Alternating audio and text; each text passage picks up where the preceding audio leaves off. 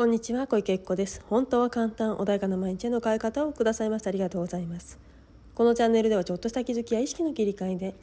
毎日が穏やかで自分が集中したいことに集中でき、パフォーマンスを上げることができるちょっとしたコツをお伝えしていきたいと思います。では本日は、受け入れ許可はできていますかについてお話をしたいと思います。はい、では今日はですね、受け入れ許可についてですけれども、何かをね、手に入れるときに自分にちゃんと受け入れ許可が下りていないとですね、受け取ることができないんですね。というのはどういうことかっていうと、何かね、やりました。で、通常はお金もらうような仕事じゃないとしますね。ご自分の今までの経験上はね。ところがそれをやってお金を受け取っている人もいるとしたときに、どんな自分の中でね、どんな思いがあるでしょうかね。なんで受け取るの、そんなの受け取っちゃダメじゃないとかね、そういうふうに思ってしまう方もいらっしゃるかもしれない。でもそれって自分が勝手にね、受け取ってはいけないって決めつけてるだけかもしれないですよ。最近ね、こんなことがありました。私があるものを買ったんですけども、父がちょっとね、少し出資をしてくれてね。で、母は別に特にそこに関与してないんですよ。ところがそれを手に入れた暁にの話をしてたんですけれども、うちの母親がね、パパが半分、ママが半分っていう言い方をして、まずね、そこに私が入ってなかったと。それは置いといて、なぜ母親が半分持っていくんだろう、これ大きな私の中の疑問です。だって母親は何もそこに関わってないんですよ。なのに彼女は当たり前にそれを受け取っていいという許可が下りてるんですね。自分は関与してなくても、当然私はね、もらえる、家族がやってるからなのか、父が持ってきてるものなのか、父のものは私のものなのかは分かりませんよ。で、うちの母は基本的にいつもこんな感じです。でも私の中には、子供の頃から両親から何かをもらうことはできるんですよ。お金いただくことも何でもね。でも人様から頂戴するっていうのは、うちの両親が本当に夜中まで働いていたから、そんなにね、楽して人様から、例えばうちの両親を見ててね、あれだけの働いて何かを得たものを、赤の他人がそんなものをもらっちゃいけないって勝手に私は思ってたんです。なので私はちょっとね、もらい下手なんですね。母はね、そういうことないんです。父が持ってくるもの、私のもの。彼女は一番末っ子なんですけども、末っ子でちょっとね、家庭環境と、おじいちゃん、私のおじいちゃん、祖父ですね。祖父がですね、母が幼少期に戦争でね、帰ってきて、それで体が弱くなっちゃって、早くしてね、亡くなってしまったんですね。で、末っ子なので、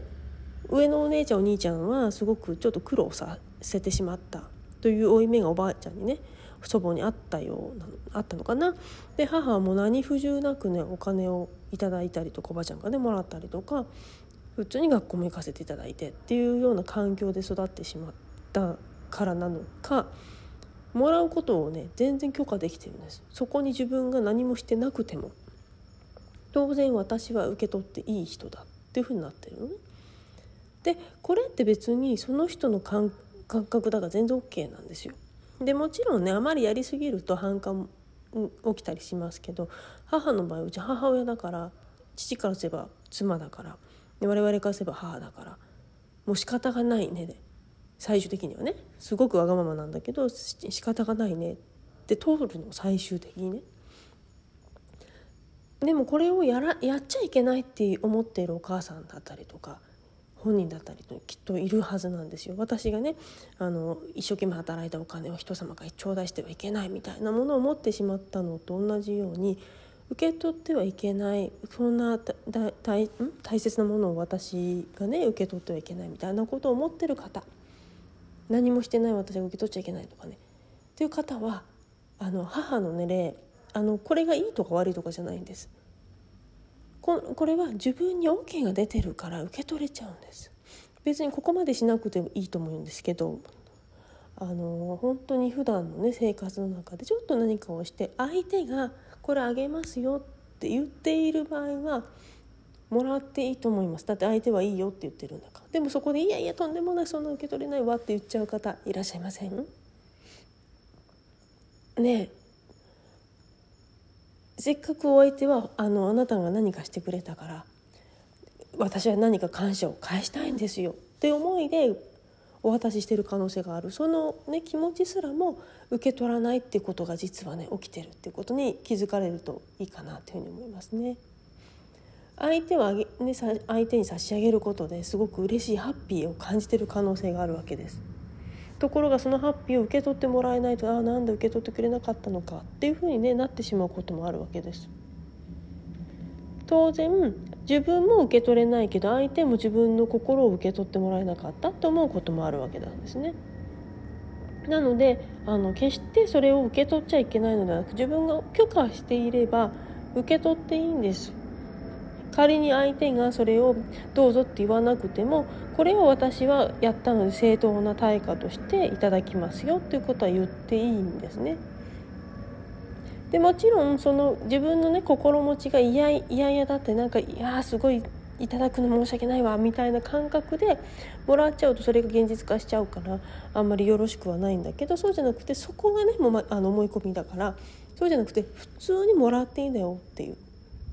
これね OK 出していただけるだけでもいろんなことが変わってくると思います。何かお手伝いしてもらう、これもそうです。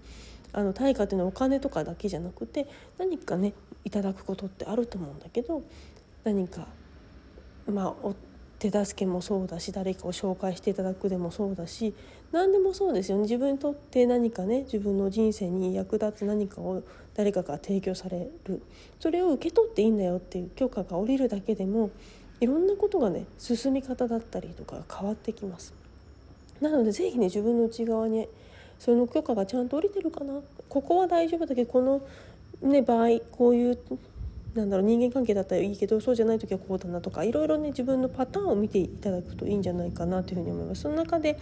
ここ受け取れないかもっていうところは自分の中でね内観されるといいですね。どうしてこれ受け取れないんだっけね。例えば私のさっきのね両親がすごく働いている、夜中まで働いているのを見てたから、だから人様もそうやって働いてるんじゃないか、その対価をこんなね軽々しくいただいていいんだろうかみたいなものを私は作っちゃったわけですよ。だから自分の中でいやそんなことないし、今考えるとね両親、特に父ですね、仕事が好きだから夜中までやってただけだったんですよ。考えるとというか今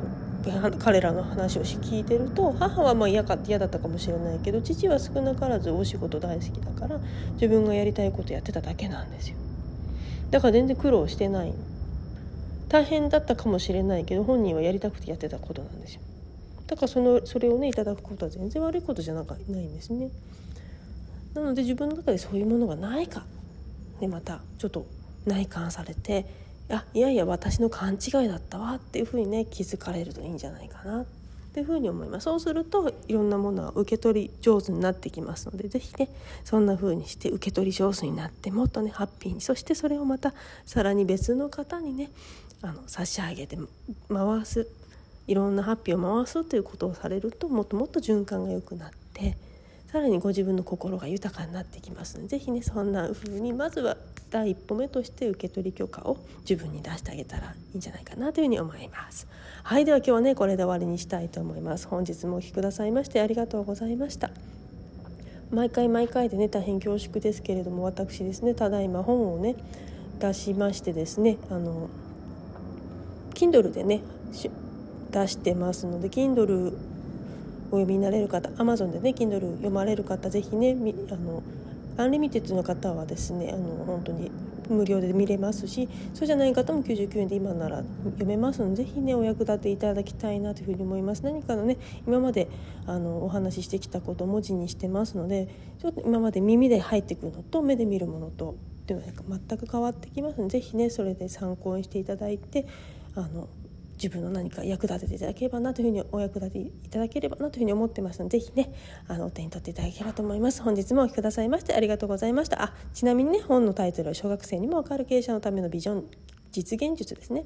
自己実現、自己改革から未来設計までというような、ね、タイトルで書かせていただいております。ご意見で、ね、検索していただければ出るかと思いますので、ぜひねお手に取っていただければと思います。本日もお聞きくださいましてありがとうございました。